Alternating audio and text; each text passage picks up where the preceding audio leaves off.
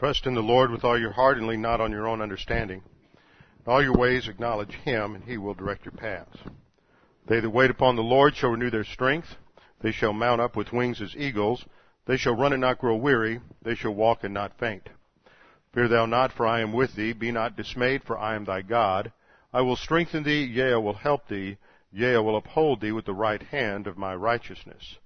Be anxious for nothing, but in everything by prayer and supplication with thanksgiving. Let your requests be made known unto God, and the peace of God, which surpasses all comprehension, shall defend your hearts and minds in Christ Jesus. Thou wilt keep him in perfect peace, whose mind is stayed on thee, because he trusteth in thee. Before we begin our study of God's Word this morning, we need to make sure that we are in fellowship. Scripture teaches us that whenever we sin, we're out of fellowship with the Lord. Of course, the first issue is salvation. Once we put our faith alone in Christ alone, at that instant we are saved, cleansed from all sin, and at that instant we're in fellowship with the Lord. But any time we sin after that, we're out of fellowship. We don't lose salvation, but we are out of fellowship. We grieve the Spirit, the Scripture says, quench the Spirit. And the only solution is 1 John 1:9. If we confess our sins, God is faithful and just to forgive us our sins and to cleanse us from all unrighteousness. So we always take a few moments of silent prayer before we begin to give you an opportunity to confess any sin to the Lord in the privacy of your priesthood in silent prayer, and then I will open in prayer. Let's pray.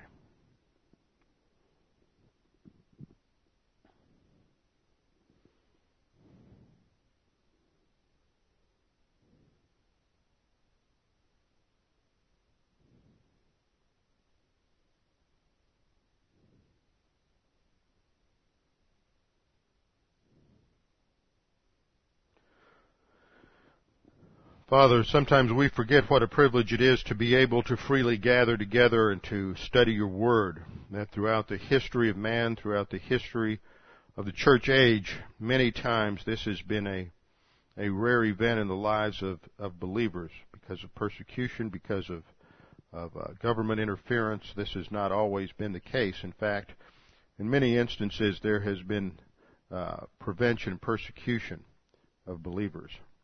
Father, we thank you for the freedom that we have in this country.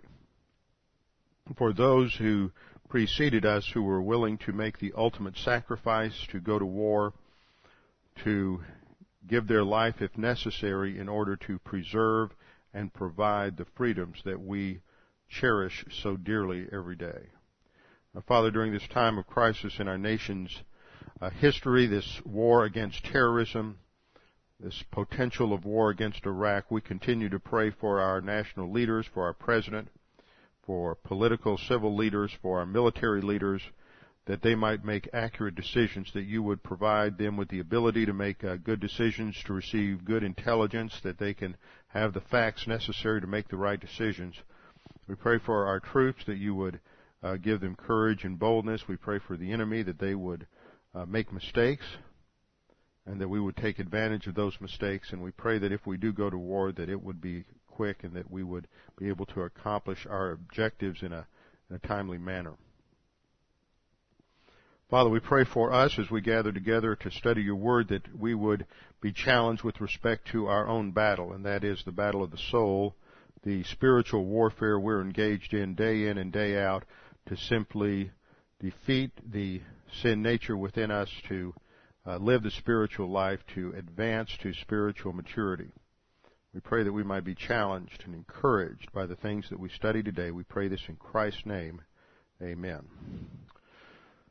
Open your Bibles with me to 1 Corinthians chapter 10. 1 Corinthians chapter 10.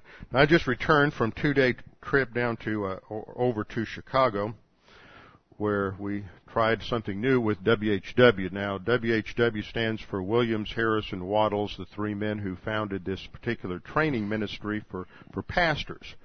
And it's primarily to black pastors and laymen. And this year we tried something new. We had a regional conference in Chicago. And so most of the people that came were just from that area.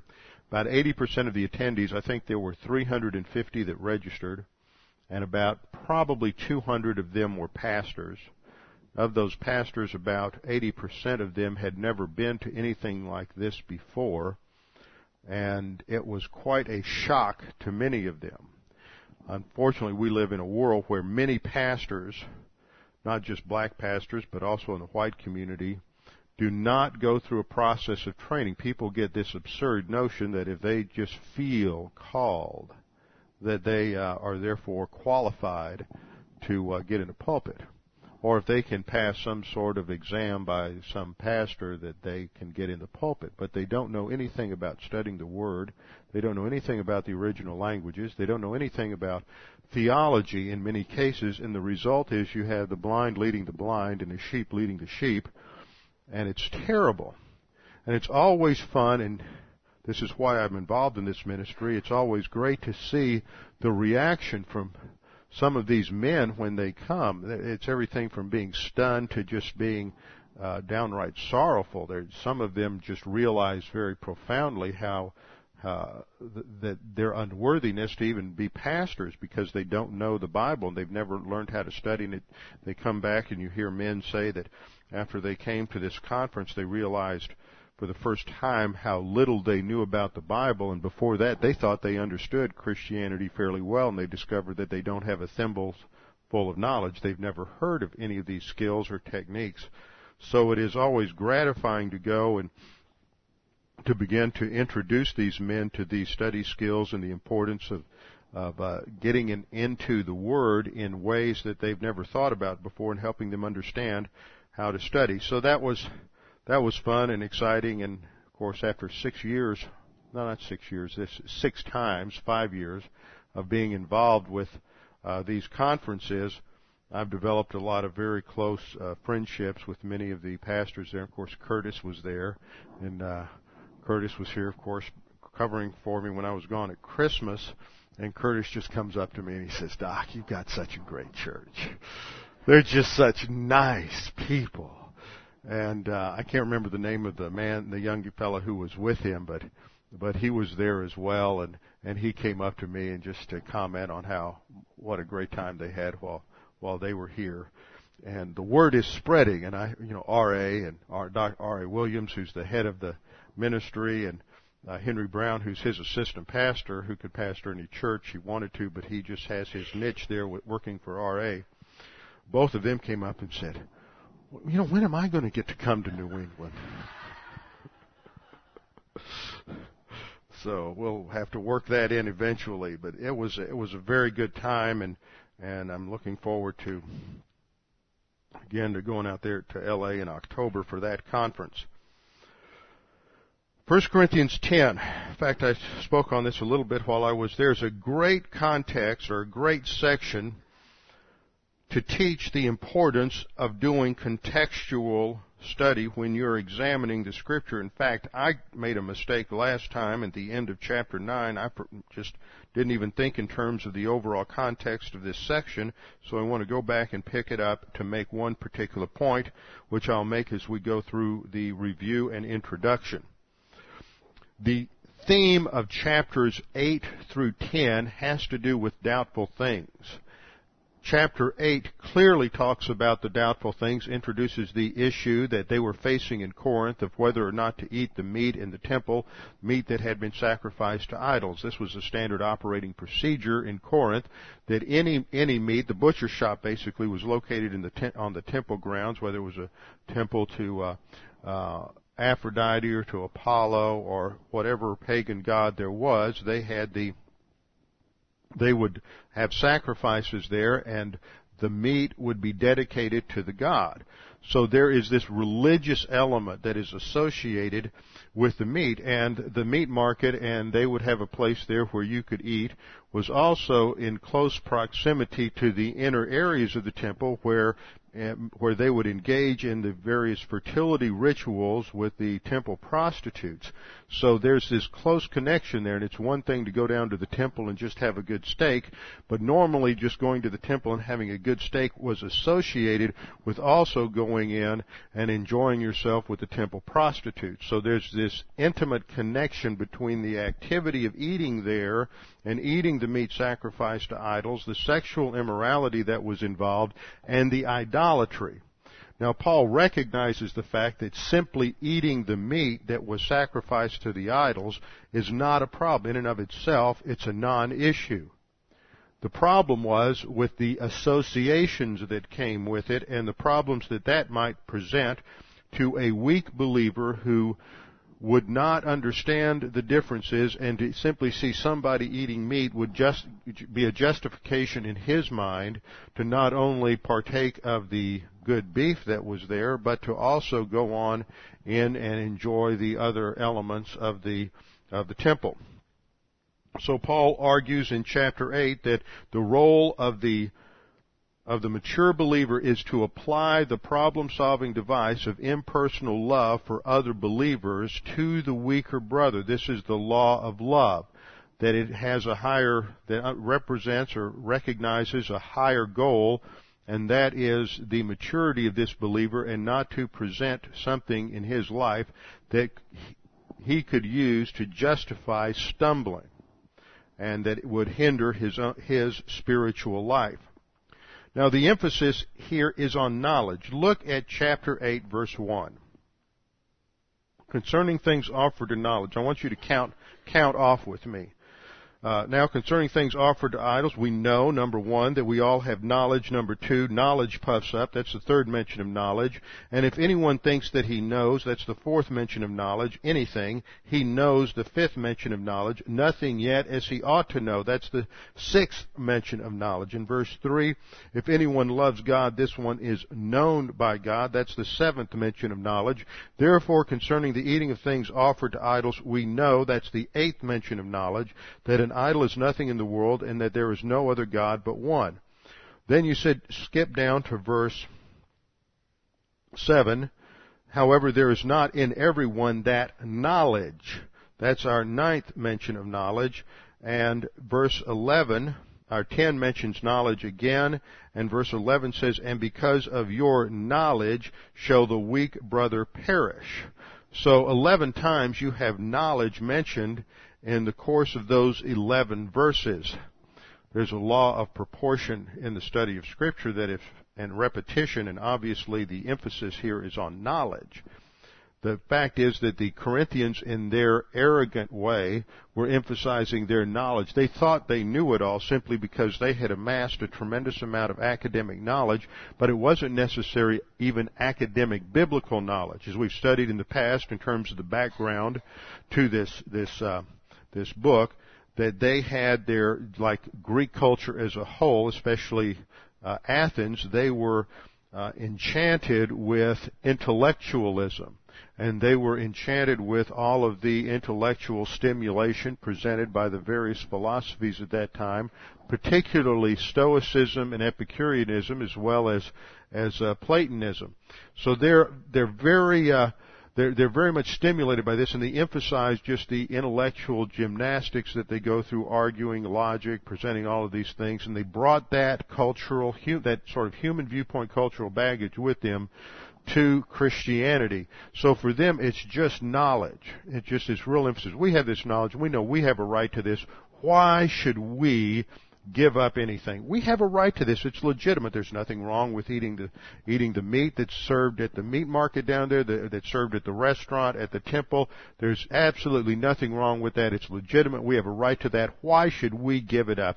They just need to learn something. These younger, weaker believers just need to have knowledge, because we have all knowledge, and that's why Paul stated in verse 1 that knowledge, this academic, arrogant knowledge, this simple intellectualism that they had, the word there is just simply gnosis. It's not the other Greek word that is important for spiritual growth knowledge, which is the Greek word epignosis. Just this academic, intellectual gnosis puffs up, but love edifies. Now, in the course of the argument, we have to follow this. Paul is so rigorous in his logic. If we don't pay attention to the context, we will miss the emphasis here. Paul argues mature believers need to be willing to restrict or even permanently give up legitimate activities because they might hinder the spiritual growth of a weaker or immature believer. Now, the Corinthian response is, why should we do that? I mean, it's our legitimate right. So Paul turns the tables on them, as we've seen in chapter 9. He puts himself in the position of a stronger believer and puts the Corinthians in the position of a weaker believer. What a masterful stroke.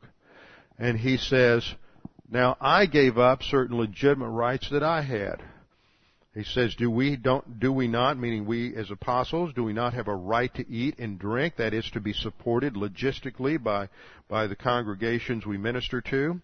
Do we not have a right also to take along a believing wife as do the other apostles? The point is that all the other apostles were legitimately being supported by the congregations and the people to whom they ministered in the gospel ministry, not only in evangelism, but also in planting churches and establishing churches. But Paul says that he has forgone that legitimate right to ask for financial support from the congregation in Corinth because he knew there would be a distraction for them and that it would hinder them, so he didn't even mention it. And we looked at the passage at the end of Philippians 4, where Paul told the Philippians that they were the only church in Greece that contributed financially to his support. So he established his business in Corinth, which was making tents. It was a commercial enterprise. Don't get the idea that this is a small thing where Paul's out in the back somewhere with some canvas or leather and he's just sewing these tents himself. He would have hired workers and laborers to work for him. He would have established a going business that would have contributed a good deal to his financial support. But his argument here is that I had a right to expect support. In verse 14 he says the Lord has commanded that those who preach the gospel should live from the gospel. So his argument is I had a right to this, but I not only gave it up, I didn't even mention it. And now I'm mentioning it not to get you to support me financially, but to make the point that mature believers should at times give up or restrict or eliminate certain legitimate activities in their life for a higher goal. That's the point of the illustration. Last time we looked at the illustration from athletics at the end of the chapter in verses 24 through 27, and I spent most of the time talking about crowns. We looked at the doctrine of crowns. We looked at the doctrine of rewards, but I failed to locate this into the argument of the passage. See, what Paul uses that argument for in the running of the race is not simply to emphasize our personal sense of eternal destiny, that we're making decisions today in light of eternity, but he's using this as an illustration to the Corinthians from just pagan Gentile examples that even athletes give up legitimate activities in life in order to be able to win the prize. That's the purpose of that illustration, is that these athletes are willing to go live in an isolated training village for 10 months. They're willing to restrict their diet. They have every right to eat whatever they want to eat.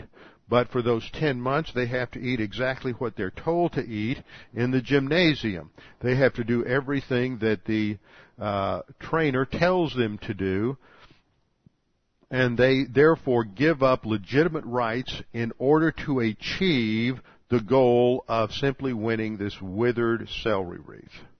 So if they're willing to give up rights for nothing more than a withered wild celery wreath, shouldn't we as believers be willing at times to give up legitimate activities, legitimate rights in our own life because of the impact it has on someone else that is a weaker believer? So he uses an example from the pagan culture that even unbelievers recognize the importance and the need at times to give up legitimate activities that are distractions for yourself, distraction for others in order to win the prize. Now he introduces a negative example in the 10th chapter. There's a tendency for people to divorce the 10th chapter from the context. But when we get down to verse 14, actually, it's brought in verse 7, but made clear in verse 14. Paul says, therefore, my beloved, flee from idolatry. See, the problem that the Corinthians were having is that one of the reasons they weren't willing to give up their right to go to the temple and eat the meat that was there wasn't just because they were interested in a good steak, but they weren't completely sold out to the sufficiency of Christ. And so they were holding back. There was a hidden agenda on their part, and that was that they were still at a secretive level relying to some degree on the false god, on the idol. They were still engaging in the sexual immorality inside the temple, and even for these so-called stronger Corinthian believers who had all knowledge, they were actually being seduced by going down there and thinking they could just have a good steak. They were still being seduced into idolatry, or at least that was a real potential. And so Paul is warning them about that, and he goes to the Old Testament to illustrate how that very same problem was a major failure in the life of the nation Israel at the time of the Exodus. So that gives us the overall picture here. He is going to show that the reason, perhaps, that you don't want to give up your rights to eat the meat down at the temple is because there's still an element inside of you that will succumb to the temptation to idolatry. And so he is going to warn them off of idolatry, and to be very careful, and perhaps that they're not as strong as they think they are, and that they should perhaps be giving up their right to meat simply because they are, in fact, a weaker brother. Now remember the point I made as we went back through chapter 8, the emphasis on knowledge. And now we come to the first statement in verse 1 where Paul says, "Moreover, brethren, I do not want you to be unaware." And the word that's translated unaware in the New King James is actually the Greek word agnao.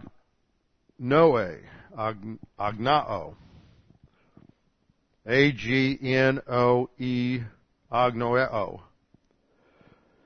A-G-N-O-E-O is the verb. The A is the negative,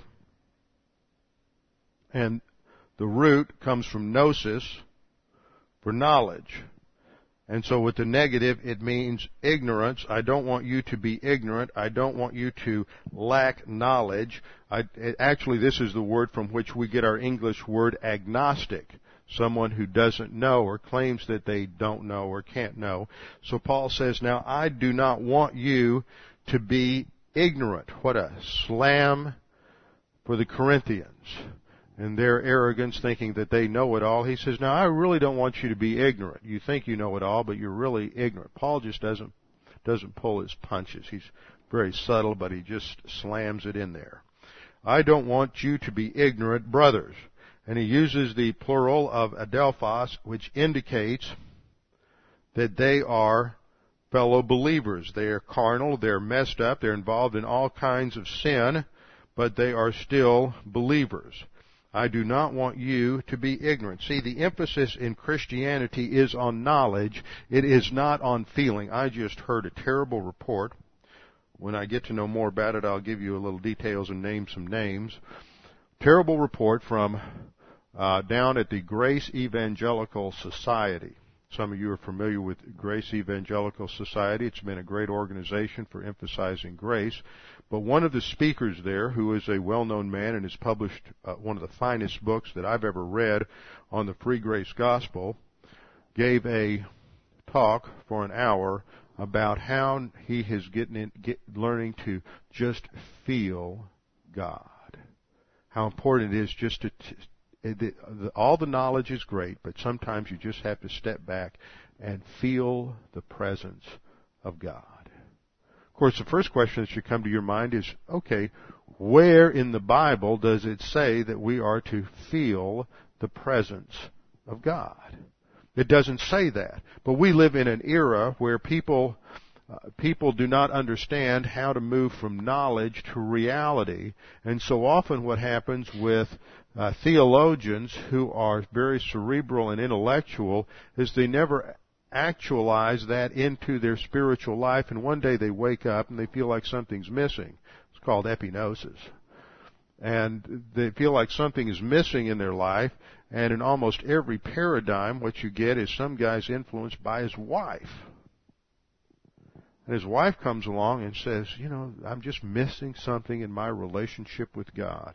Years ago, there were three men during the 80s, three professors at Dallas Seminary who got involved in the Vineyard movement, which was, at that time, the latest development in Pentecostalism in America, also called the Signs and Wonders movement or the Third Wave movement. And I did a tremendous amount of research on that movement as part of my doctoral work in church history. My emphasis was on history of Pentecostalism in America. And in almost every case, I would say 95% of the cases where you studied these men who had not been Pentecostal, not had any attraction to Pentecostalism or the charismatic movement, in 95% of the cases, these men were influenced to change their views by their wives. This is why Scripture says women are to keep silent in the church and women are not allowed to teach. Part of the reason, it goes back to God's role and purpose for women in Genesis chapter 2 and chapter 3.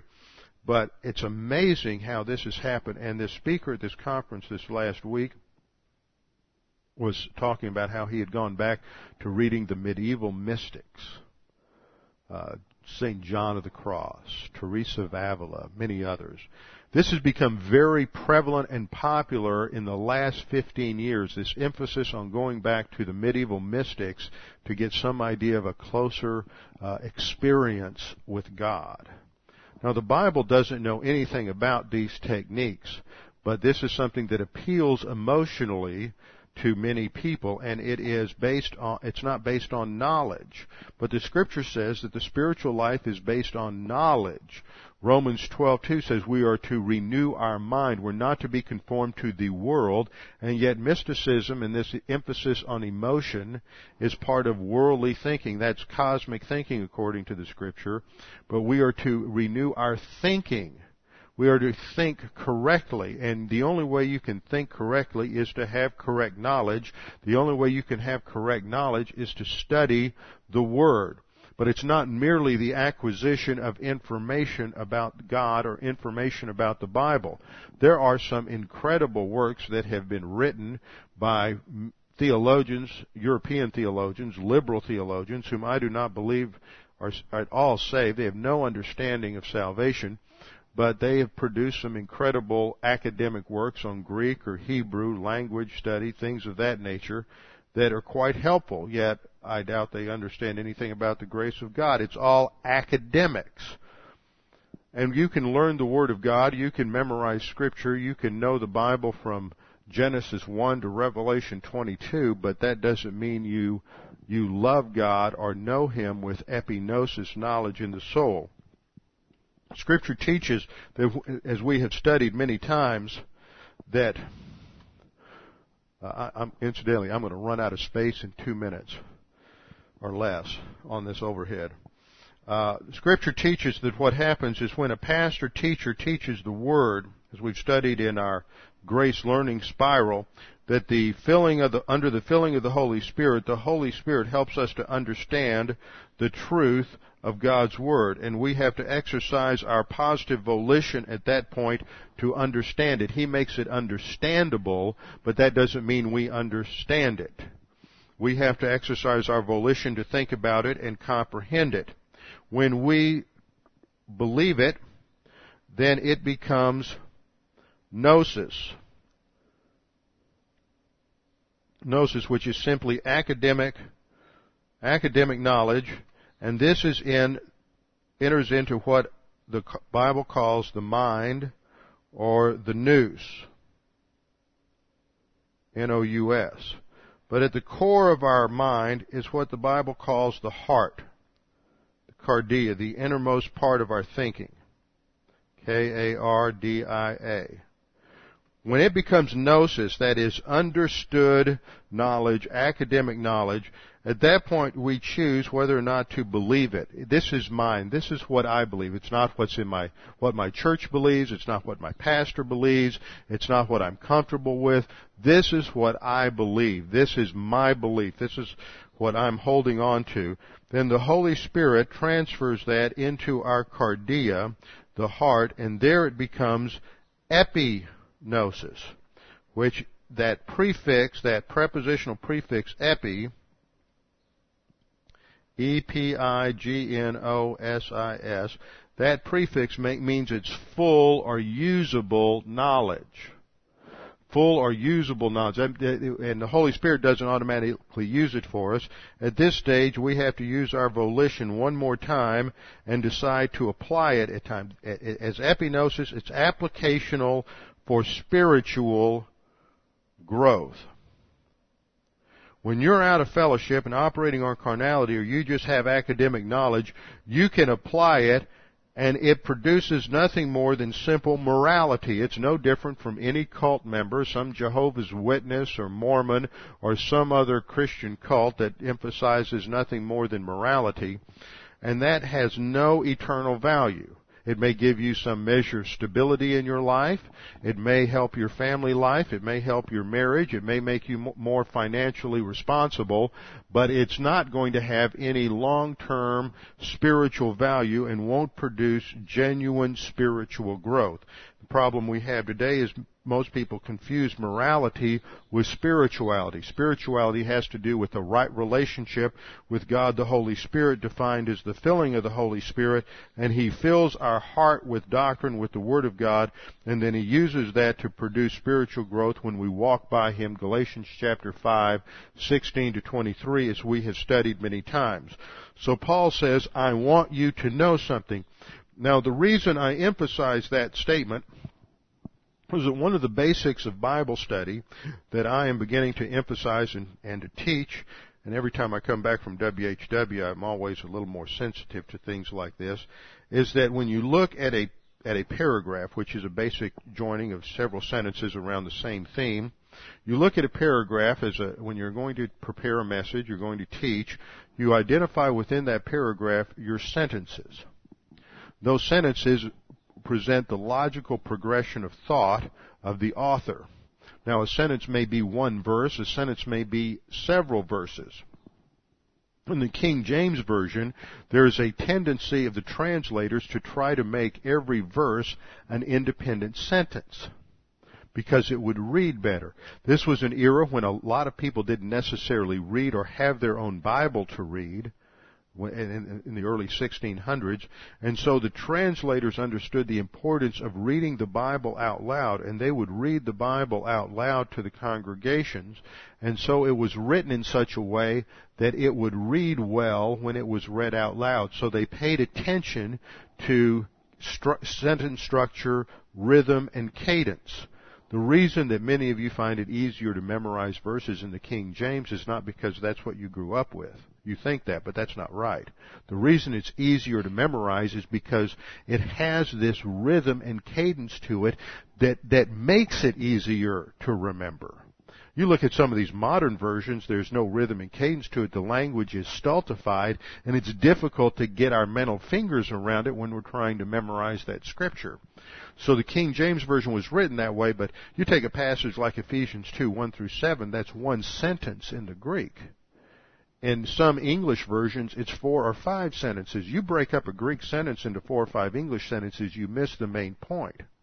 The main point that the author's trying to get across, his main topic, is usually going to be conveyed in the independent clause or the main clause of a sentence. And Paul is renowned for the way he just sort of slaps one subordinate clause on top of another and strings things out for page after page or verse after verse. May go on for 8 or 9 or 10 or 12 verses. And if you want to get at what Paul's actually saying, you have to identify the main clause. That's the topic. His secondary and third points are all in his subordinate clauses. Well, if you look at this in your English Bible, the first sentence actually goes down to the end of verse or about the middle of verse 4. Begins in verse 1, moreover, brethren, I do not want you to be unaware that, or ignorant, that all our fathers were under the cloud, all passed through the sea, all were baptized into Moses in the cloud and in the sea, all ate the same spiritual food, and all drank the same spiritual drink, for they drank of that spiritual rock that followed them, period. That's where that sentence ends. Now, what's the main clause in that sentence? The main clause is the first part of verse 1. Moreover, brethren, I do not want you to be ignorant. And everything else explains what they're not to be ignorant of. But that's the main idea. That's why Paul is emphasizing knowledge. Before you can have epignosis knowledge, you have to have academic knowledge. Before you have any kind of applicational knowledge in any field, whether it's surgery, whether it's law, whether it's education, whatever the field may be, from auto mechanics to computers, you always know more and have learned more about the subject than you actually apply or can apply. That's just the way it is. I always hear people say, well, you know, I'm so tired of learning. There's such an emphasis at your church on doctrine and teaching that you know, if we just applied all that we knew, we'd be so much stronger. Well, the problem is you never apply all that you know. You only apply about 4 or 5% of what you know. So the issue isn't applying more of what you know. It's having more academic knowledge so that the percentage, which remains the same, will represent a larger amount of applicational knowledge. If you know 100 things and you're only going to apply 4 of them, then that's not as much as if you know 10,000 things and you're going to apply 400 of them. So the key is learning more. We're never going to learn everything there is to know about God, but that's our job. And that is what the Scriptures emphasize, that to love the Lord means we love His Word and we know His Word. And the problem is you have Christians run around all the time talking about, oh, how I love Jesus, and isn't Jesus wonderful, and that's a sign of immaturity. Whenever you see Christians who do a lot of God talk, praise God, isn't God wonderful, bless you, Jesus blessed me today, and they talk all this God talk, it's a sign of immaturity, and usually they don't love the Word. Are these people spending 5 or 6 hours a week studying God's Word? Are they concerned on a daily basis about God's will and plan for their life throughout the day? Are they thinking about the Lord at different times during the day when they hit different crises during the day? No, they're not. They use these phrases because that's what they pick up in typical evangelical churches, but it's superficial. Jesus says over and over again, if you love me, you will keep my word. Well, to keep His word, you have to know His word. And you can't know His word unless it's a priority in your life to study it day in and day out, listen to tapes, and make it a regular part of your life. So Paul says, brethren, I don't want you to be ignorant. So we have to learn some things in the spiritual life. Now, there are 4 things that he doesn't want them to be ignorant of, and they are all emphasized by the word all. He says, I don't want you to be unaware that. And in the Greek grammar, you have a word called hoti. Looks like that in Greek, H-O-T-I, and it has 3 uses. The first use is causal, which we would translate because. The next 2 uses have to do with quotes. It introduces either an indirect quote or a direct quote. And it often is used in kind of an indirect sense where it says, I don't want you to be ignorant of something. And then we could almost just translate it by putting a colon there in English, and then you list the items that you're not supposed to be ignorant of. These 4 items emphasize what God had provided in His grace for all the Jews. It didn't matter how rebellious they had been, and that crowd that was delivered from slavery at the Exodus was the worst generation in Israel's history. Paul says, I don't want you to be ignorant, first of all, that all our fathers were under the cloud. All passed through the sea, not just the ones who were trusting God, because at that point, and that's a reference we'll look at in a minute, to the Exodus event when they were caught literally between the devil and the deep blue sea. They were caught between Pharaoh's and Pharaoh's army, who was chasing them, and the Red Sea, and they were surrounded on two sides by small mountains, which gave them no place to escape. They were boxed in by Pharaoh and his elite troops, his chariot troops, and his army, and they panicked, and they were scared to death, and Moses said, "Stand still and see the deliverance of the Lord."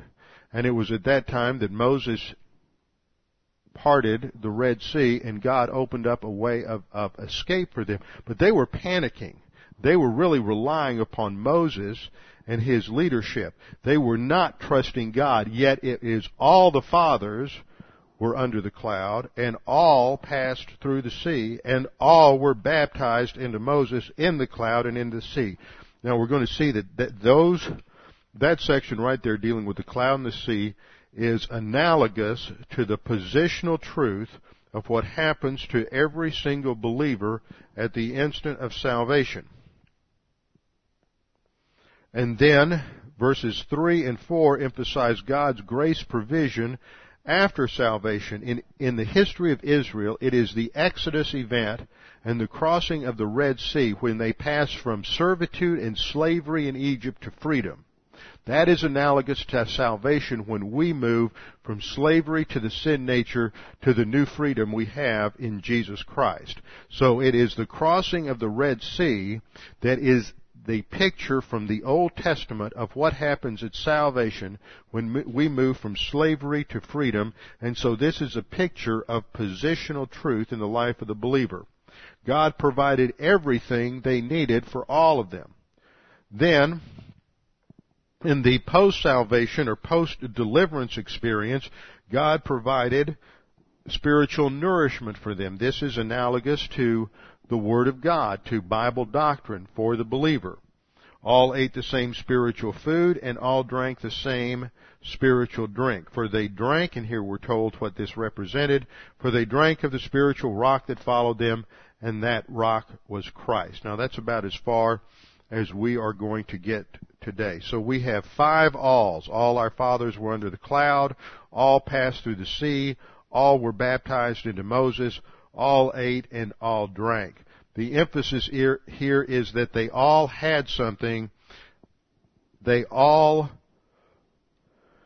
were provided for in God's grace provision. However, not all of them took advantage of this divine grace provision. Now, remember the context. Paul's challenging the self-absorbed, arrogant, self-indulgent Corinthians with the law of love and the law of personal sacrifice, so you have to be willing to give up certain things at times in the spiritual life as you advance. And the one thing that bothered the Jews in the wilderness is they had to give up, and I can relate to this. They had to give up that good food back in Egypt, the good cuisine, the good seasonings, garlic and onions and all the things that make food tasty. But in order to understand this, we have to go back and look at the Old Testament. This chapter is loaded with quotes and allusions to Old Testament events, and we face a couple of problems today, one of which is illiteracy, biblical illiteracy in the church. People don't know their Old Testament. They don't read it. They don't go over it. You should be reading the Bible all the time. Every day you should read a chapter or two, just so you're aware of what is going on in the Scriptures, who's who and what's what, where things are, so that when they're taught in church, you can understand them. When Paul refers to these events in chapter 10, his readers knew what he was talking about. He refers to 10 or 12 different verses, different sections of the Old Testament, and in a brilliant way pulls all of this together, and each verse quotes from a different section, refers to a different event, and he just moves through this like a machine gun, expecting his readers to be completely familiar with the entire history of Israel in the Old Testament and all of these passages. The problem is today that most people and most churches are not aware of these things, so we have to go back and spend a little time catching up on this. So let's turn to, first on our way back to Exodus, let's stop at Psalm 78. Psalm 78 will give us a psalmist's interpretation of this historical event in Israel. This is This is a psalm of Asaph. Asaph was a professional musician. They had professional musicians in the temple.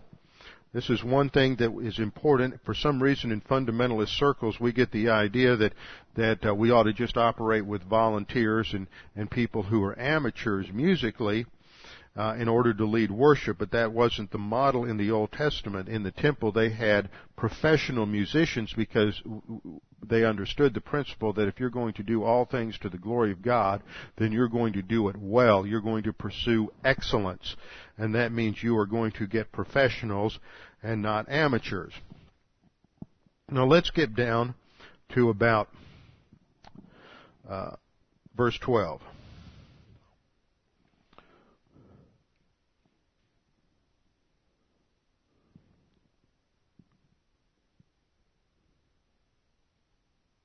Well, let's back up a little bit, verse 5, just to pick up the context. For he established a testimony, he being God, established a testimony in Jacob. That's a term for Israel. Jacob represents all of Israel. Jacob's other name that God gave him was Israel. And appointed a law in Israel, which he commanded our fathers. That is a reference to the giving of the Mosaic law on Mount Sinai after the Exodus. That they should make them known to their children, that the generation to come might know them. The children who would be born, that they may arise and declare them to their children, passing doctrine on from one generation to another in the context of the family. That they may set their hope, their confidence, that is, in God, and may not forget the works of God, but keep His commandments. It may not be like their fathers, a stubborn and rebellious generation. This is the interpretation of the Exodus generation. They were viewed by later generations as the worst generation in all of the history of Israel. That's why God did not allow them to go into the land, is because they never really trusted Him. They were a stubborn and rebellious generation, a generation that did not set its heart aright. That is, they were not learning doctrine. They did not apply doctrine. They were continuously rejecting doctrine. And whose spirit, that is, whose attitude, was not faithful to God. They were believers. The vast majority of the Exodus generation were believers. They had put the blood on the doorpost at the Passover. They trusted God to deliver them. That is a sign of their salvation, but they did not trust God to provide for them after salvation. Verse 9, the children of Ephraim, this is another term for the Jews. Children of Ephraim, being armed and carrying bows, turned back in the day of battle. This is the first battle they faced against the Amalekites when they came out of Egypt. They were originally losing until God turned the tide for them and gave instruction to Moses.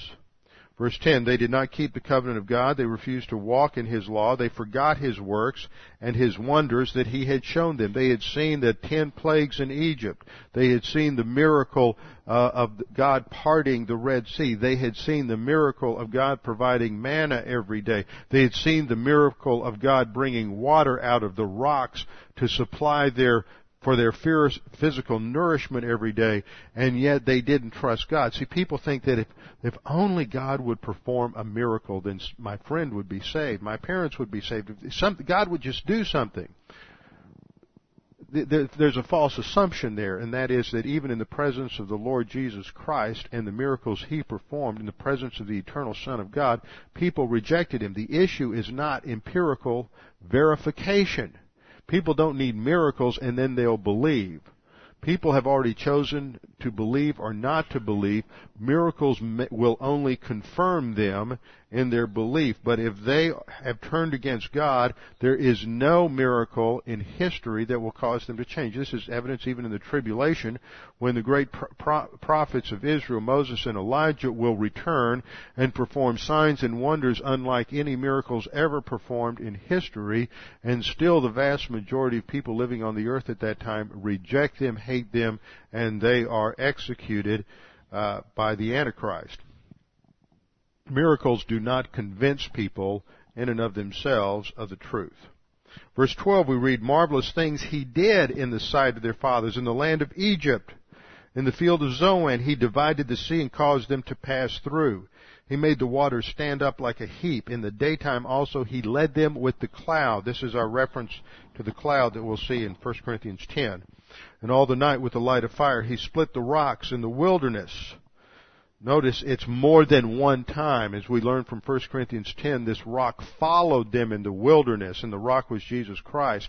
For 40 years, when they got thirsty, God provided water from the rocks in abundance to provide the nourishment. Think about how much water 2 million people consume in a day. They say in America the average person consumes one way or another about 10 gallons of water, but we use that in washing dishes and a number of other things. Let's reduce that to 2 gallons. You got 2 million people, that's 4 million gallons. And they're out in the desert. So this isn't a rock or a few rocks where there's just a trickle of water. These are fountains of water that gush out of the rocks that God provides all along the way for 40 years in the wilderness. Because that generation, even though they were rebellious, they were provided for. God nourished them and provided for their nourishment through water and through the manna day in and day out. That's His grace. Even though they rejected Him and they were carnal and in rebellion, God still provided for them. That's the grace of God. And the principle is that God blesses us not on the basis of who we are or what we have done, but God blesses us on the basis of His character.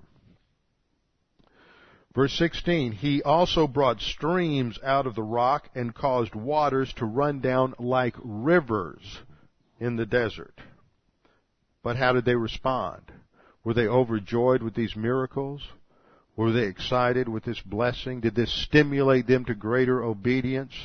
No, just like most believers, they just sinned even more against Him by rebelling against the Most High in the wilderness. And they tested God in their heart by asking for the food of their fancy. Yes, they spoke against God. They said, Can God prepare a table in the wilderness? Behold, He struck the rock so that the waters gushed out and the streams overflowed. Can He give bread also? Can He provide meat for His people? They constantly tested God. Therefore, verse 21, the Lord heard this and was furious. So a fire was kindled against Jacob, and anger also came up against Israel. This is where we're going to go in 1 Corinthians 10:1, where it says, God scattered their bodies throughout the wilderness. In divine discipline, that generation of 2 million were visited with some of the worst plagues, and they had the fiery serpents and a number of other things, earthquakes, that consumed vast numbers of them in the wilderness. So Psalm 78 gives us the divine interpretation of history that generation was the worst generation spiritually, even though they were saved. They were carnal, and as a result of that, they never experienced the blessing that God had for them in terms of taking them into the promised land. They never got there. Now let's slip back a little more to the original event as it's recorded in Scripture in Exodus chapter 14. Exodus chapter 14 describes the Red Sea crossing. Now skip back just a little bit. In verse 13 we have our first mention of the cloud. We see in our passage in 1 Corinthians 10:1 that the fathers were under the cloud and all passed through the sea. It's an important point of exegesis. We read that the fathers were under the cloud, and there we find an imperfect tense in the Greek, which indicates continual action in the past. See, the cloud was with them through those 40 years. This is just to show you how precise the Greek is. The fathers were under the cloud and all passed through the sea, yet when we get to that verb, dierchomai, they passed through the sea, that's an aorist tense which summarizes the situation as one event. They only passed through the sea once, but they were continuously being led by the cloud. So the first time we see this cloud mentioned is in verse 21, and the cloud symbolizes the presence of the pre-incarnate Jesus Christ, who is the leader and the guider of Israel. He is guiding them through the wilderness, and it's a picture of divine guidance as well as divine protection. So as they come out of Egypt, The Lord leads them through a pillar of cloud to lead the way, and at night it became a pillar of fire to give them light, and this went on day and night. And verse 22 of chapter 13, He did not take away the pillar of cloud by day or the pillar of fire by night from before the people. God's grace is continuous. He always supplies, whether we take advantage of it or not. The supply is continuous, and it is more than enough. Then, as they escape from Egypt, as they're leaving Egypt, God hardens Pharaoh's heart. I'm not going to read through every detail or deal with every detail, but He hardens Pharaoh's heart, and so Pharaoh calls his army together finally and decides, well, they're leaving, and I made a mistake. We were losing our labor force, so let's go get them. And in verse 6 he says, So he made ready his chariot and took his people with him. Also he took 600 choice chariots. That means he's taking his elite chariot force with him to lead the way, and then all the chariots of Egypt with captains over every one of them. So he takes his army in hot pursuit of the Jews. And in verse 10 we read, When Pharaoh drew near, the children of Israel lifted their eyes, and behold, the Egyptians marched after them, so they were very afraid. They're not trusting God at all. Only Moses is trusting God. And the children of Israel cried out to the Lord, and they blame Moses for all their problems. Now you just brought us out here to be killed and slaughtered in the wilderness, and we're going to die. And Moses responds by saying to the people in verse 13, Do not be afraid. Stand still and see the salvation of the Lord, which He will accomplish for you today. See, the principle in the faith rest drill is to relax and let God handle the situation. The principle is to stand still, to not be afraid, to not worry. These are mental attitude sins, and it's a sign that we're not letting God handle the situation. We need to let God do the fighting for us. Verse 14, The Lord will fight for you, and you shall hold your peace. And then skip down, and as they're being pressured by the armies of Pharaoh, and they have the Red Sea, actually the Reed Sea. It's not the Red Sea. That's a bad translation. The Hebrew says the Reed Sea, Sea of Reeds. And that is at their back, and they're trapped.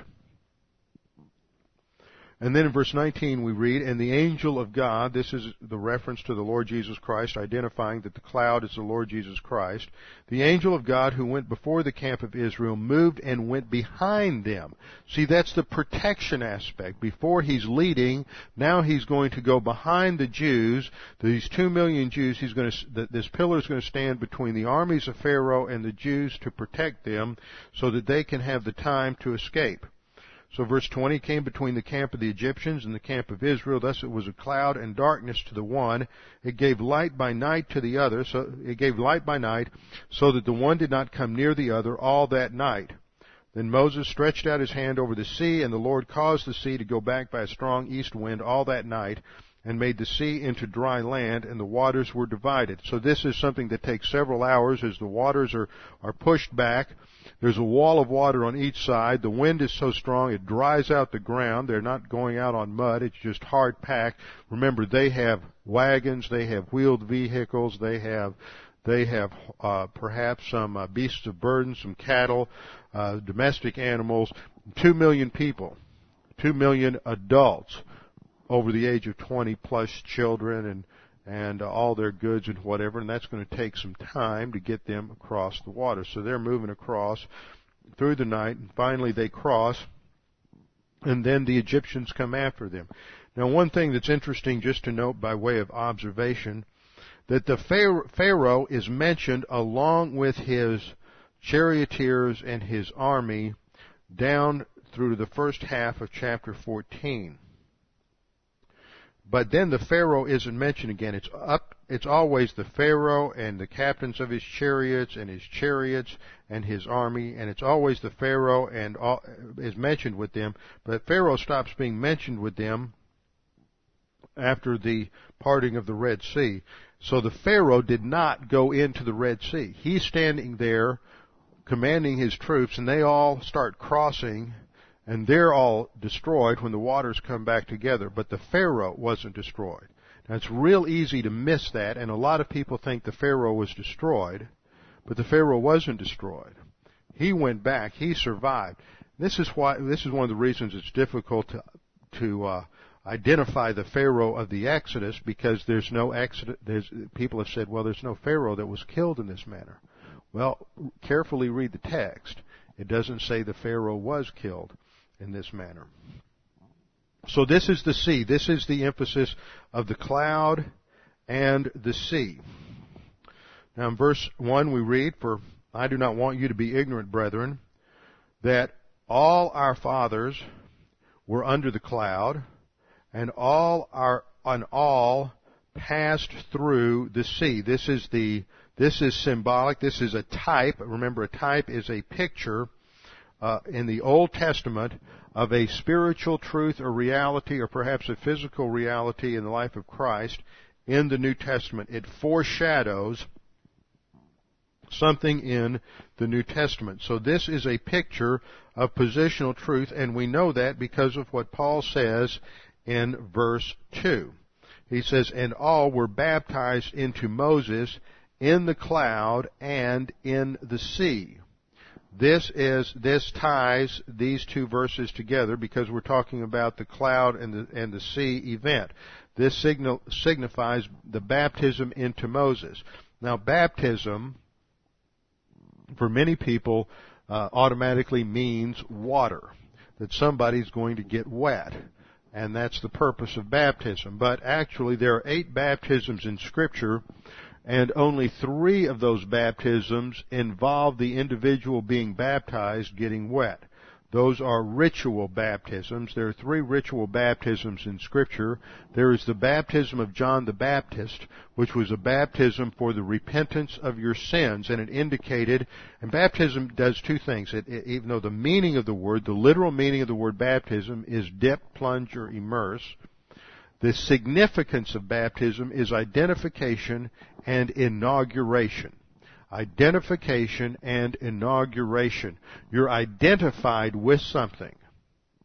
And it shows the inauguration in a new state. For example, in the ancient Greek army, the hoplite recruits, those were the basic draftees that were brought into the army after they went through basic training, they would take their spears and they would dip them, bapto, they would dip them into a bucket of pig's blood. That was to identify their spear now with blood, with violence, with killing. And this inaugurated them. This was their graduation ceremony from boot camp into regular military service.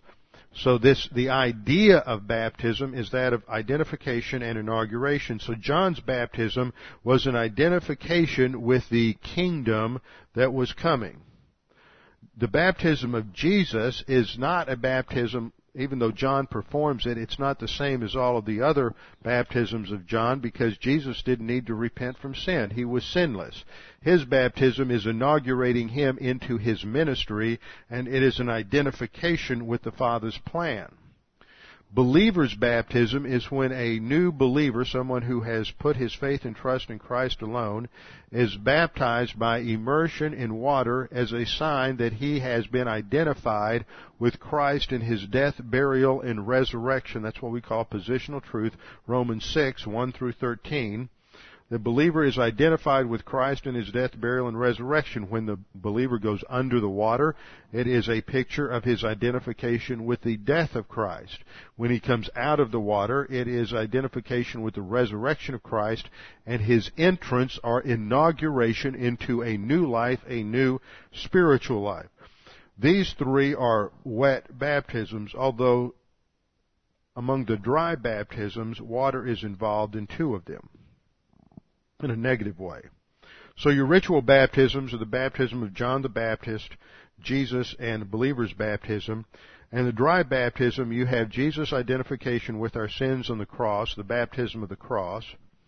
Those who were with Noah were identified with Noah. That's called the baptism of Noah in 1 Peter 3.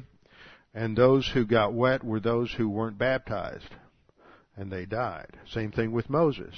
You didn't want to be wet in the baptism of Moses, because those that were wet were the Egyptian soldiers, and they drowned. The ones who remained dry were the ones who were identified with Moses. And then this is a picture of the 4th dry baptism, or real baptism, and that is the baptism of the Holy Spirit, which is our identification with Christ by means of the Holy Spirit. So this is the picture here of positional truth, what God provided for all of that generation, their deliverance from slavery to Egypt. It is a picture of our deliverance from slavery to sin and all that God has provided and supplied for us. And what happens after they cross the Red Sea is a picture of ongoing spiritual life. And that's where we'll pick up next time when we look at the issues related to the manna and the water, ongoing Christian life. But what we see here is that the Exodus generation were believers. They were supplied positionally with everything they needed, and yet they rejected it, and the result is divine discipline and failure. That's the warning to the Corinthians, is don't get seduced into the idolatry of the temple. Don't get seduced into emphasizing your own personal rights, and take your eye off the goal. See, this is what we're going to see here spiritually is the relationship between the problem-solving device of impersonal love, where you're willing to give up rights, to the motivation from our personal sense of our eternal destiny. We'll pick that up next time. With our heads bowed and our eyes closed, Father, we thank you for this opportunity to study your word. We thank you for the grace that you have given us that supplied everything we need in our lives.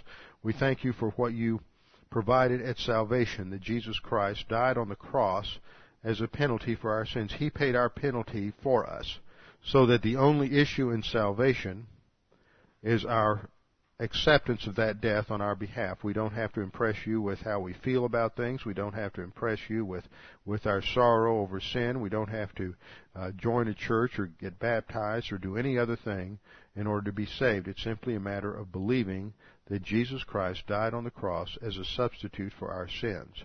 Scripture says, he who believes on him is not condemned, but he who believeth not is condemned already, because he has not believed in the name of the only begotten Son of God. Father, we pray that you would challenge us with the things that we have studied this morning. We pray this in Christ's name. Amen.